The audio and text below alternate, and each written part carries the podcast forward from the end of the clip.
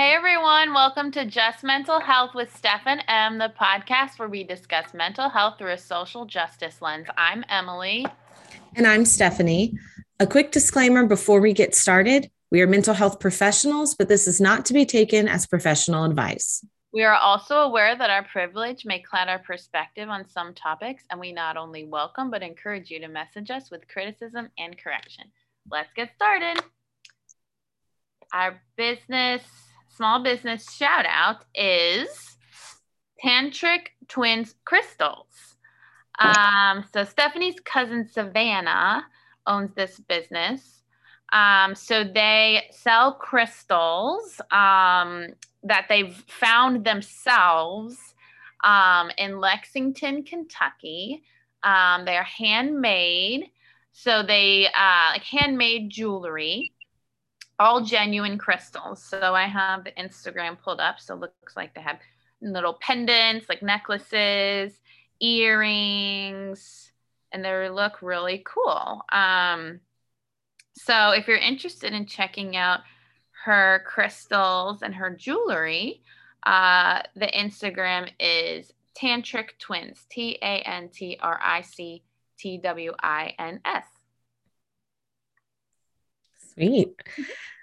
so today we um, we have a guest with us. Yay! I love the episodes where we have a guest, and today we have Laura Chamberlain. So she is a licensed professional clinical counselor, a licensed professional art therapist, and a board certified art therapist. She has a BA in visual arts, a master's in psychology, and she's currently working at the Norton Cancer Institute in Kentucky um, as an art therapist.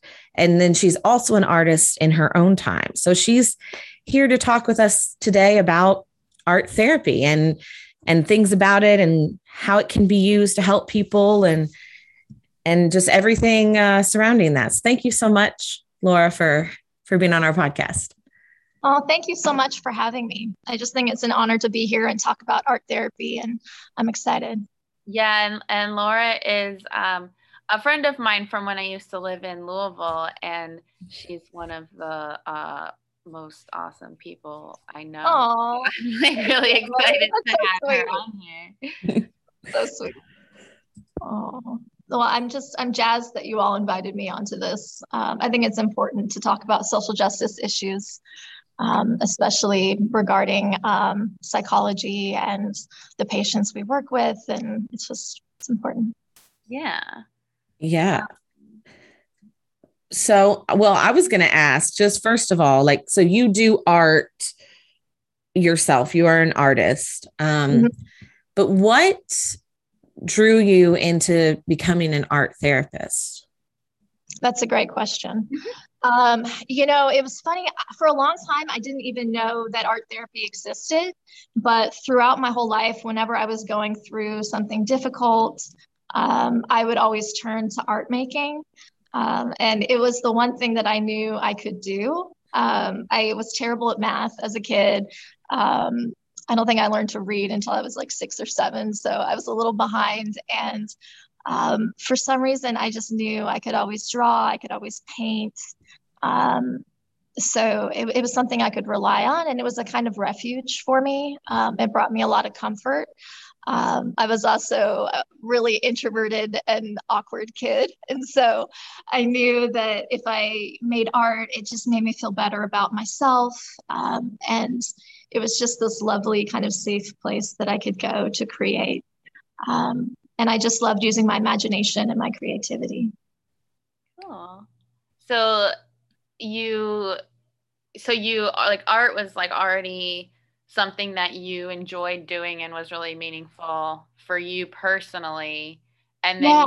apply it to work with clients yeah so um, i just to backtrack a little bit i got my ba in visual art and then i wasn't quite sure what i wanted to do with it um, in passing in conversation somebody mentioned art therapy and then i did my research um, and found a program, um, a graduate school program, where I could get um, my master's in psychology and uh, with an emphasis in art therapy. Um, so it, it just kind of went from there. Um, but I love being able to use the visual language um, as well as discussion to really help people open up and talk about their thoughts and feelings. Cool.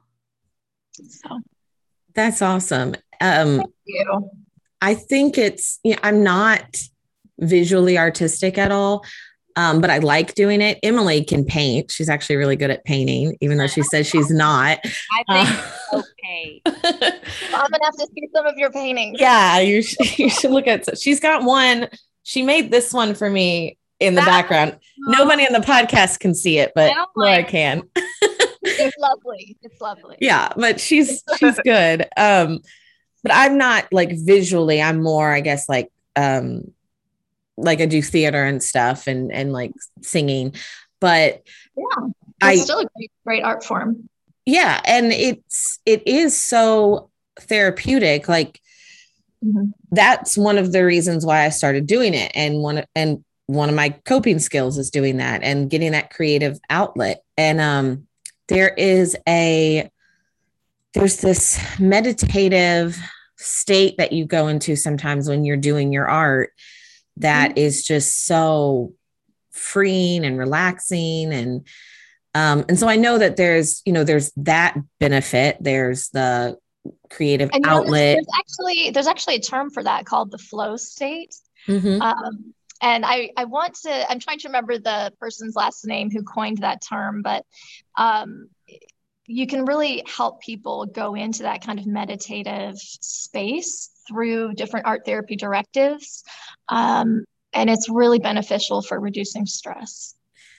That's cool. That's good to know uh, the term because I've always just, you know, called it like mindfulness or meditation, but which it is, but flow state, that's Mhm. that's good to know that that's what that experience It definitely happens to me when I'm painting. Like I get so into it and I can't so like even sometimes I'm painting with other people and I start to like get annoyed if they talk to me because I'm like I'm in my flow state. Like don't talk to me right now. Yeah, yeah. And then Yeah. like a big part of my work is I'll go into the clinics where people are getting chemotherapy. Um, and as you'd expect, there's a lot of anxiety and stress involved in that. So um, a big part of my work is helping people to kind of get into that space where um, they can find that calm kind of inner refuge. Um, and what I think is so fascinating with the art is that there are certain directives and certain materials um, that can really encourage that kind of self soothing. Um, so, one thing I love to do is teach patients how to finger knit or how to crochet um, or how to use watercolor paint to kind of get into a rhythm. Um, and especially with the fiber arts, they're so soft. And when you really figure out how to do a stitch, um, the repetition gets you in this wonderful kind of flow um, that's good not only for your mind, but for your nervous system. Um, it can be really, really soothing and calming. Cool. So, Yeah. a few things, like just hearing you talk about that, a few things popped up. Well, the first is how great things like art therapy and music therapy are um, to use in conjunction, especially in situations like someone's getting chemotherapy. I mean, yeah, talk about stress. Um, Mhm. but, you know, because that is not only a therapy, but now you're teaching them coping skills that they can just use for for anything going forward and throughout their treatment. And so it's not just okay we're going to sit and talk about how you feel but um, we're also going to express it and now you have a skill that you can take with you and and use at any time that you need. And i think that's really cool um it Well, more hands on for clients Mhm. Yeah. And it's also validating to them that you are still capable, you're still able to learn. Um, and it gives them a sense of control during a time where they feel a lot of times helpless or like their body is a bit out of their control. Um, so that's another benefit of art therapy. Um, and and when when it comes to cancer, there is a lot of a lot of helplessness and uncertainty because you know, patients don't know how the chemotherapy is is going to impact their system. Um, sometimes they have neuropathy. Um, they frequently have short-term memory loss. Um, there's one thing that almost all my patients talk about is the inability to access certain words. Um, a lot of times it'll impact people's balance. Um, so there's just a lot of things going on that are not um, that are just that are just basically difficult for them to hold. Um, and so it's nice to show them that there's still this part of you that is very capable and very able and creative and alive. That's amazing. Yeah, because that's mm-hmm. definitely like, I mean, I can imagine like people who are going through chemotherapy, like they feel like they they probably feel like you said just no control, like their body's just like mm-hmm. defeating the like they're like they don't they just feel like defeated. And mm-hmm. to like you being someone that can like show them that like they do have control and they do have the ability to to like express themselves through art that's really really cool. Thank you. That's my hope. Um and sometimes too the art just functions as a distraction. You know you need sometimes to block out everything around you. Um, so it kind of gives them an escape. Um, so there's different levels that you can use art therapy um, one is just kind of a, an escape or a distraction. Another is um, like reducing anxiety or helping people to express their thoughts and feelings. But you can even go deeper with improving um, self awareness um, and really like helping somebody dig into like, who am I? Um, what are my strengths? What do I believe? Um, you know what what are the, core things in my life that bring me meaning to help me get through this this trauma mm-hmm. yeah the things that really ground you as you're going mm-hmm. through something that definitely has the ability to leave you feeling ungrounded yeah um, there's a lot of uncertainty around cancer treatment um, and one of the uh, really unfortunate side effects is that a lot of people experience neuropathy and so their fingers sometimes will get really tingly um, their feet uh, may fall asleep. Um, they may lose some sense of feeling. So um, that's often really frustrating. And in those cases, you know, we can still do some art. Um, sometimes I'll do fingerprint art. Um, sometimes, you know, we can do um, model magic. So they can still have a sensory experience. Mm-hmm. Um, and it's not even always about making art, it's really about the process. Mm-hmm. So, um, does it help you relax? Does it help you um, get more in tune with your body? Mm-hmm. Okay. Yeah, I I like that um, you know, that sensory um component to it and the the process, but also just the being able to make something, complete something, have mm-hmm. something tangible. Um, because, like you said, w- and we had um, we've had someone on here that has talked about like working with clients with chronic pain, and mm-hmm. I've recently had quite a lot of clients with chronic pain, or um, I've recently become disabled, and so there's the, that grief involved with that. Um, but you know, a, one of the things that they um, all really express is that is the loss of this is who I I was and these were the things that I could do and now mm-hmm. there's so many things I can't do so who am I you know because a lot of what I feel like a lot of able people identify themselves with what they do and so mm-hmm. then when you can't do certain things anymore. It's like, well, then who, what's left? Who am I? But there's still a person there. There's still everything else about you, you know, what you do, uh, whether you can mow the, the yard or not is not who you are as a person, is not your humanity. And art and doing those things, not only can you complete something, and now it's like, look what you did. You were able to do this. Um, mm-hmm but it expresses a deeper part of the person. Sure. I think that really helping them hold on to their sense of identity is so vital. Mm-hmm. Um, because as a patient who is having all of these things happen to your body, um, and most of them are painful or uncomfortable, um, you can really start to lose that connection to your deeper self. Um, and sometimes you even experience a kind of medical objectivity or, or uh, you're, I guess, medical, you're objectified almost because you're in this body and people are doing things to you.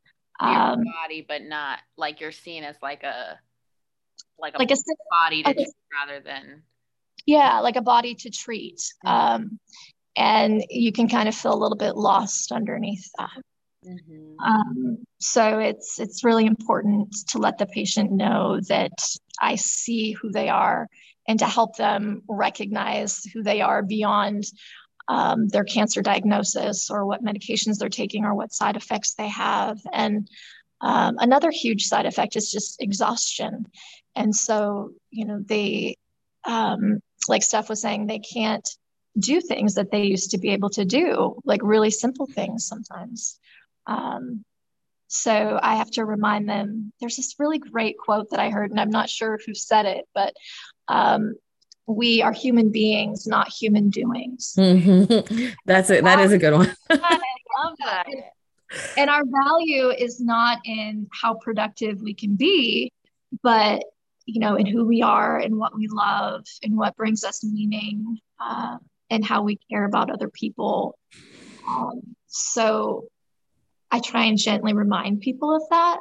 Um, but the art can also remind them of who they are at a really deep level. Um, maybe I'll have somebody draw a picture or paint an image um, of a safe place or their favorite kind of day. Um, and that will just kind of remind them who they are at their core. Because mm-hmm. um, it's it's it's easy, I think, to kind of fall into this position of cancer patient um, and that can be like cancer warrior or it can also just be like i'm really sick and tired um, so it's so important to help them reconnect to their sense of self mm-hmm. Very very cool.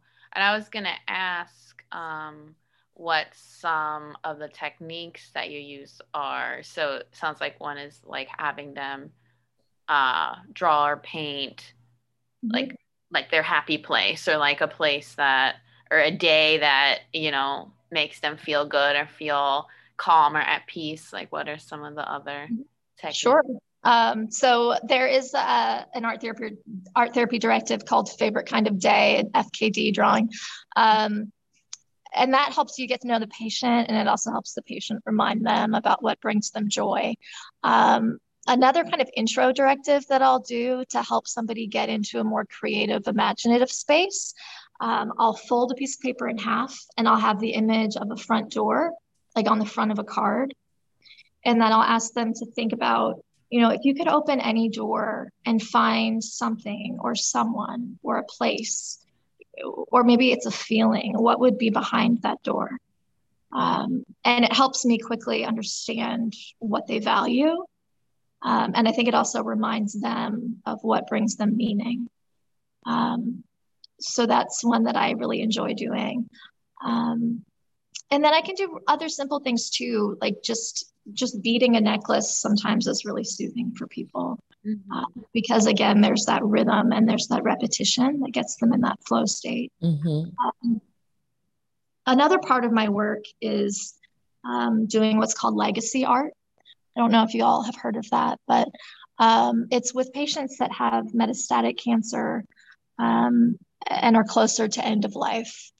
Um, and the idea is to help them leave their unique mark for their family, for their loved ones, for their friends. Um, so, one directive that I really love to do is I do the silhouette of an acacia tree, um, but I leave the top part of the tree blank. And then I have the patient put their fingertips in ink and they do uh, little fingerprints for the crown of the tree for the leaves. Um, and so, patients, so patients' families then have this um, this art piece that holds their their touch um, and their oh. unique. So, oh, that's great. Yeah, I think it's so we need something tangible to hold on to. Um, and it's important that we can give that to the people we love. Um, another example of legacy art that I do is I'll have patients um, sign their name or write a really sweet note or message in their handwriting. And then we'll trace that on fabric. And then either I will embroider it or I'll help, or they'll embroider it depending on um, their ability level. Um, and then, you know, we have this lovely message that's in their handwriting that's captured. Um, oh. So, yeah, so those are some of the things that I get to do. Um, you know, I think those those are so interesting and just really what what great ideas you know not only so the family have has something but a lot of times like when you're working people with, at the end of life or even just people uh, older adults you know um 66 and up they're in that mm-hmm. stage of development where it's sort of like uh, that you know okay am i is my leaving something behind am mm-hmm. i is part of me continuing um or you know the, the generativity and so sure. to be able to have something that they can say like yeah there's just because i'm gone i'm not that's not the end of me and that's not the end of my memory and there's something that my loved ones can hold on to mm-hmm.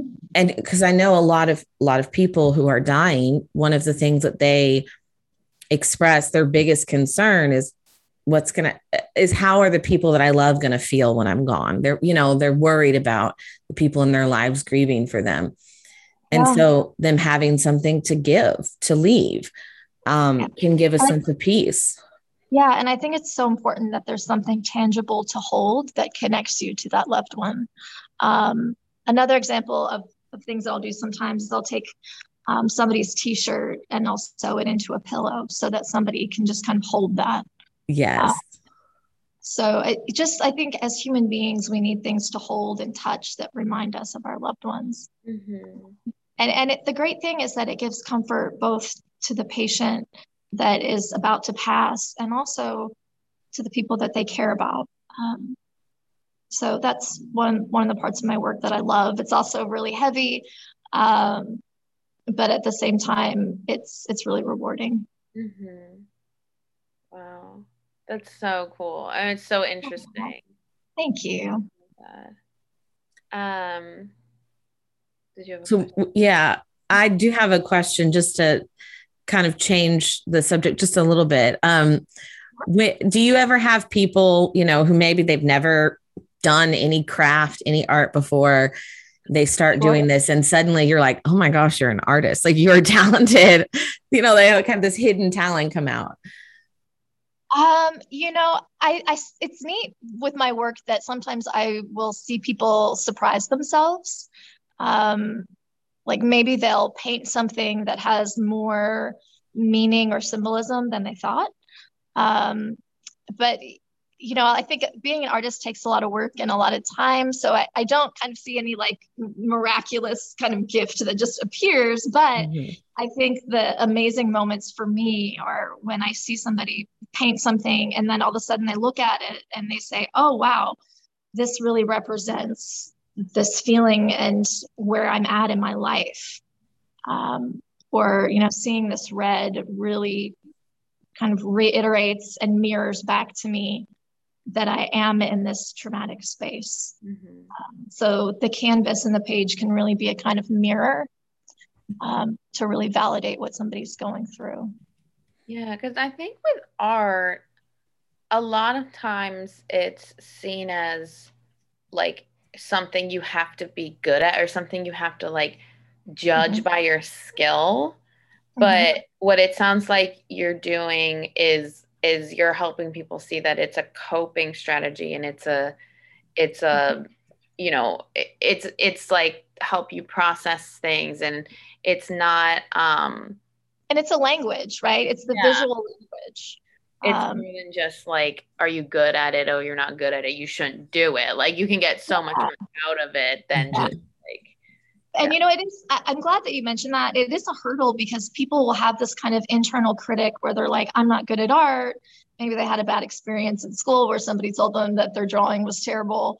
Um, and i have to really work with them to be open and to let themselves experiment and not judge their work because it's really more about a release mm-hmm. uh, and it's about self-expression um, and then also just a way to help yourself open up and relax and have an interesting sensory experience um, and really just kind of feel the materials and get into it.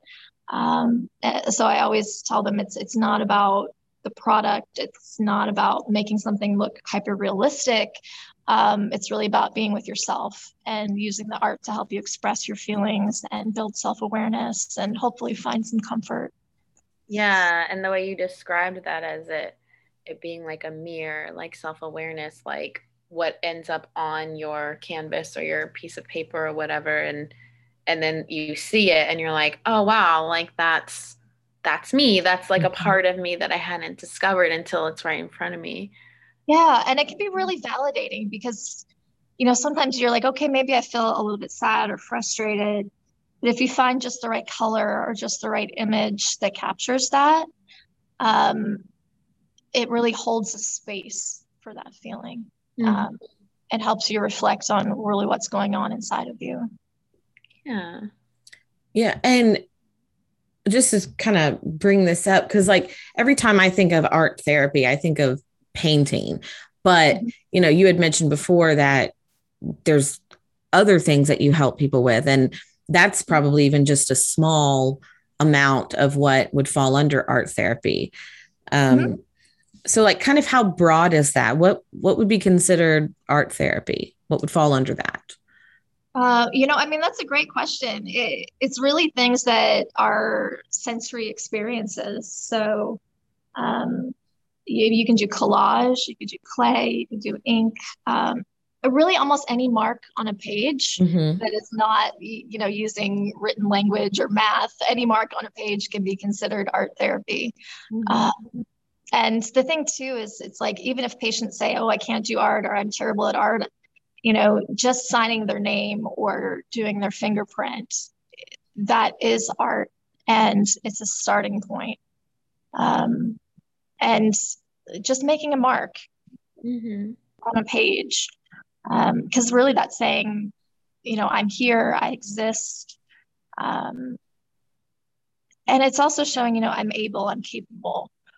um, yeah. So I, I just I love I love the arts. I just think it opens a door um, to who we are, mm-hmm. um, and I, I really try and help people to access that inner imag- imagination and creativity and build that self awareness. It opens the door to who we are in a way that talking or writing like a journal you know like like actual words can't really do. And i, I think that's very well said. Um, I, I believe really that the visual language is our most primal basic language even before we're able to speak mm-hmm. um, so there's something to it that is just so powerful and innate mm-hmm. to us mm-hmm. as human beings wow that's a really good point that I hadn't thought about before. Like, uh, that's how language started visually 1st mm-hmm. you know, and um, and there are languages based on that.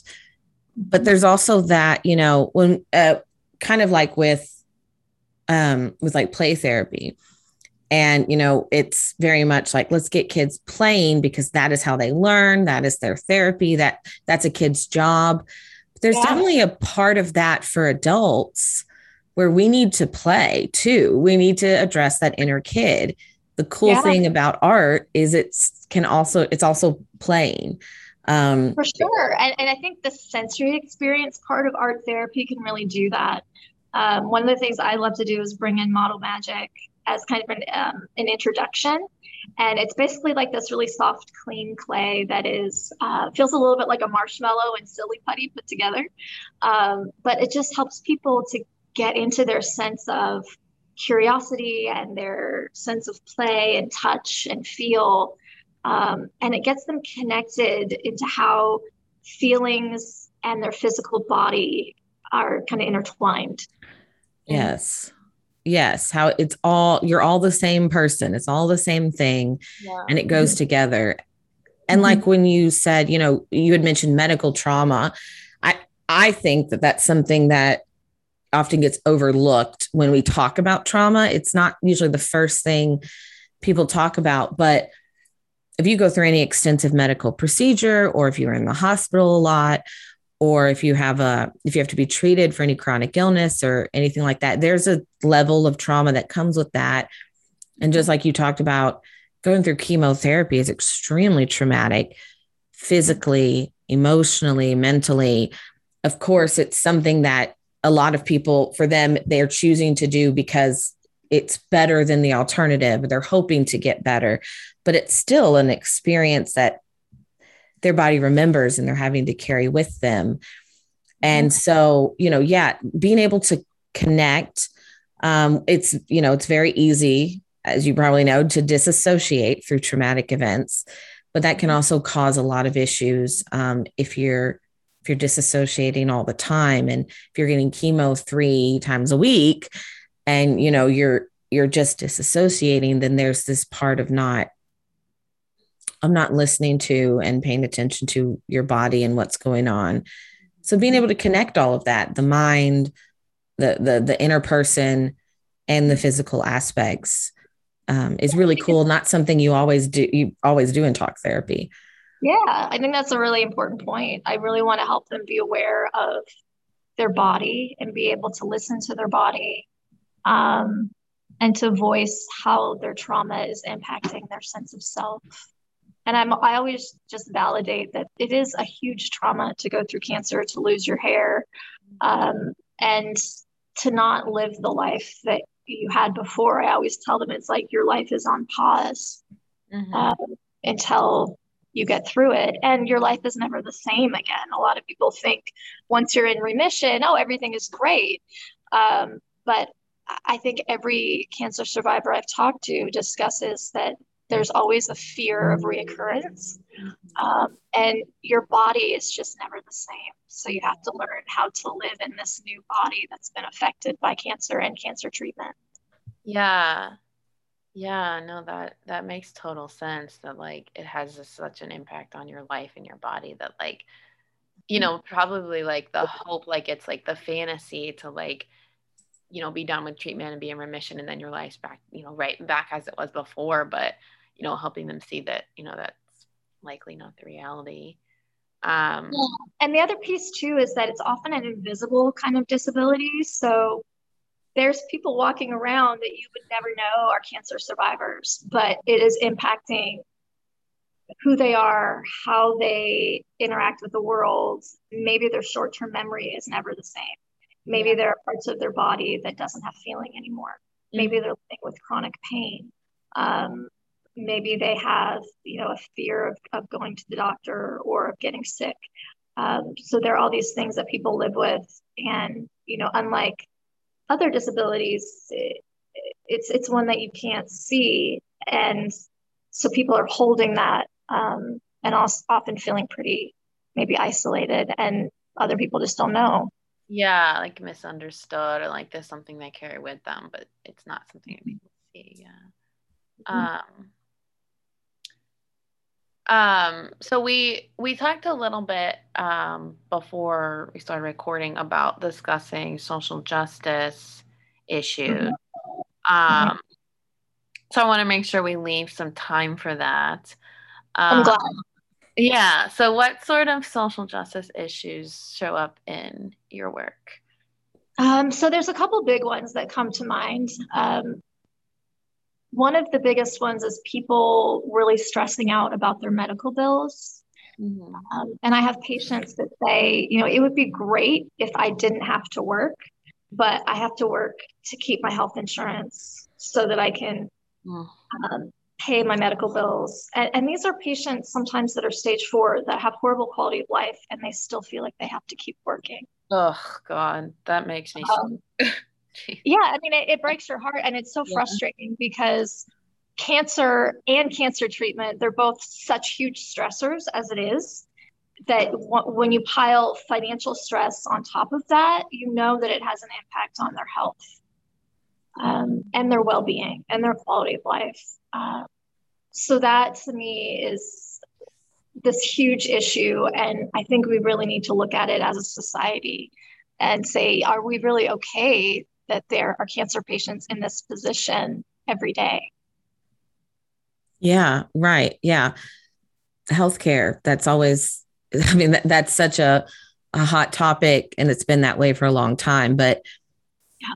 you, we do, I think sometimes forget um, it's, it's not just, oh, people need Medicaid or Medicare so they can go to the doctor. It's people are going into debt, are losing their their life savings, are losing their household because they're trying to survive cancer. Well, um, they have um, the fear of losing those things. Uh huh. Which makes them not take the FMLA, which makes them keep working because they just don't want that fear of being in debt or having those medical bills impacting their credit score and keeping them from buying a house or living a better quality of life. So, yeah, um, they don't want to leave the debt to their families or you know put that strain on them. Um, and not everyone is in a position they may be the only person in their family that can work and now yeah. they're having to fight cancer and so yeah it's one of those things um, you don't always you know people sometimes they're like well if you took better care of yourself you wouldn't have gotten sick but cancer happens to everybody anybody you don't have yeah, to do anything to get it sometimes it no. just happens I mean, eh, sometimes you just people will just get some rare cancer out of nowhere, um, and sometimes I think I think there's studies like the ACE studies, aversive childhood events, um, where it showed that if you just have childhood trauma, enough of those events can impact your health and lead to things like mm-hmm. that comes from inflammation, and we know inflammation um, is is connected to stress and trauma. Yeah. Um, the other piece too is I run into patients who will say, um, and it's usually patients that don't have great health insurance will say, oh, um, my health insurance decided that this medicine or this treatment was not medically necessary. Um, and, you know, it may be a treatment that they need to feel stronger or to have more energy. Um, and so you have to kind of sit with that and hold that and you know it's unjust um, and you can try and advocate for the patient and the doctors can then try and advocate for them with their insurance companies but it's still a battle. Um, right. There's only so much you can do f- in your position. It, it the responsibility goes back to the insurance companies. And mm-hmm. so that feeling i mean that's a helplessness that you feel working with these people that you're getting to know that you're caring about, just like we do with all of our clients. Yeah. So really, like I, I'm glad to have the opportunity to talk about it on this podcast. Um, because that is a more difficult aspect um, of the work. And I think one thing that needs to change or one thing that helps it, this kind of uh, unhealthy system continue is that the people in the insurance companies who are rejecting these things or saying it's not medically necessary they don't have to look into the eyes of the patient and see their worry and their fear and their questioning of you know why can't i have this thing that i need? Yeah they have no idea. That's that's not their job. They're not trained. They're not medically trained. They're not trained in you know as medical professionals as therapists. Mm-hmm. They don't they have no idea what they're talking about yet they're the well, ones yeah and the system is very compartmentalized so that people that make these hard decisions don't have to see who it impacts. Yeah. Um, yeah. Right because that would be a very different system wouldn't it? You know if they had to meet these people say it to their face work with them get to know mm-hmm. them it'd be harder to deny things because that's the way you know human beings connect with each other. And that's why there there's such a separation mm-hmm. and i think that that separation though that the disturbing part is that is somewhat intentional so mm-hmm. that the mm-hmm. system can keep going the way that it does mm-hmm. um, yeah another piece i want to talk about um, and it's changing gears a little bit but um, COVID is raging uh, right now, especially in some of these southern states. Um, and the patients that I work with are immunocompromised and they're terrified of getting COVID. And some of them, their immune system is not strong enough to get the vaccine. Um, and so for me, it's really infuriating when there are people that won't get the vaccine and they're putting patients that I work with in danger. Um, and I just want people to know that just because you don't see these people or you don't interact with them in your life, um, it doesn't mean that they're not there and they're not scared. And they want people to get a vaccine so that they can live another day. Yeah. Or just because you might not be at a COVID risk doesn't mean that you couldn't pass it on to these people and people forget about that and they think about themselves. Yeah yeah i mean okay maybe you're okay but what if you're a carrier mm-hmm. um, or maybe you get covid and it kind of gives you common cold symptoms and maybe you forget to wash your hands or you're not wearing a mask and you accidentally breathe on one of these patients um, that's the difference between life or death for them especially the patients that are stage four um, wow yeah, it, it, right. You're already battling cancer and now you have COVID um, mm-hmm. on top of it. I mean, the complications are just it, it, it's just crazy. Fear of COVID, like you're already in so much fear for your mm-hmm. life having cancer, and then you have this fear of of getting mm-hmm. other horrible disease, and the fact that that disease is so preventable if people would just get vaccinated and wear masks and mm-hmm. you know do the things that they're supposed to be doing and the issue of time is so important with my patients is how much time do i have left and how much quality time and um, they're just so vulnerable. And so if they were to get covid maybe they would have had weeks to months. And then if they get covid and their body can't fight it that's time that they're not going to have with their friends or family or loved ones. Mm-hmm. um, so uh, right. being mindful i think is so important. And even if people out there don't interact with them they need to know that what they're choosing to do or not to do it has an impact on the oncology population. It's a global issue. Like yeah. Right. And the reason why the virus has mutated and will continue to mutate is because not enough people got vaccinated um, and not enough people are are social distancing the way they should. That's something people forget. Yeah. you don't have to come in contact with anyone you could never see another person but if you're letting this virus live in you and mutate um that it gets worse and worse and so even just being a carrier but not giving it to anyone is a bad thing it's just going to get worse if we're not if we're not on top of this. So yeah, yeah. Just, we need to be proactive. We need to do the simple things that we can do. And we're not being asked to go overseas and fight a war. We're not being asked to do anything that's that's that huge. Mm-hmm. It's like mm-hmm. just wear wear a mask, get a vaccine so that you can protect people that are vulnerable. Mm-hmm. Yep. Thank I'm glad you said that. And I think that's really mm-hmm probably the most pertinent issue right now, um, especially for for the clients you see and for anyone who, I mean, for everyone, but for anyone who's immunocompromised or yeah. um, you know has an illness, it matters to them and it matters to the people that love them. It's so true, and I'm just glad that you all gave me a platform to represent them. Mm-hmm. Um, because they're pretty much having to hide away from the world. Yeah. We're so glad you got to come on here and talk about it. And um, oh. I know that there is probably so much more you you could talk about. And I think this is one of those like we just kind of touched the surface of a lot of this. This is yeah. sort of like an introduction to art therapy for people listening. Yes. Um, and so maybe in the future, if you want, we'd love to have you back on and talk more in depth about particular um, interventions oh. or theories or stuff about with art yeah, therapy. Oh, I would I would be honored. It's it would be my pleasure. Um, this has been wonderful, a really great opportunity. Yeah, we really appreciate it. I found this this episode super interesting.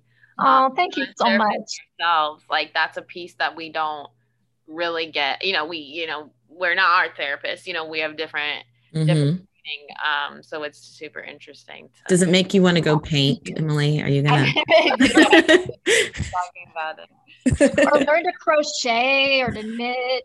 Or I sew. do crochet. I'm like on and off. I actually started crocheting a scarf for you, Stephanie, but I, oh. I, I just like haven't picked it up in a while. But that is very soothing. What you said, mm-hmm. the, like the yeah. of it so comforting. And then you have something like tangible that you that you make that you can give to somebody or that you can wear and it's so practical and you made me a, that um head yeah. the going away present. Yeah. Oh i remember i've oh, seen yeah. that one. yeah, yeah. It, and it's just such this like symbol of love you know? Mm-hmm. it, it is. It's such a sweet thing when someone makes you something. Yeah. that just means so much more you know? It came it really came from their heart so. In their hands. Mm-hmm. in their hands Oh, well, thank you guys again so much for having me. This has been wonderful. Yes. And we look forward to having you again soon. So um, that would be fabulous. So if you enjoyed this episode, please share with friends and family and also follow us.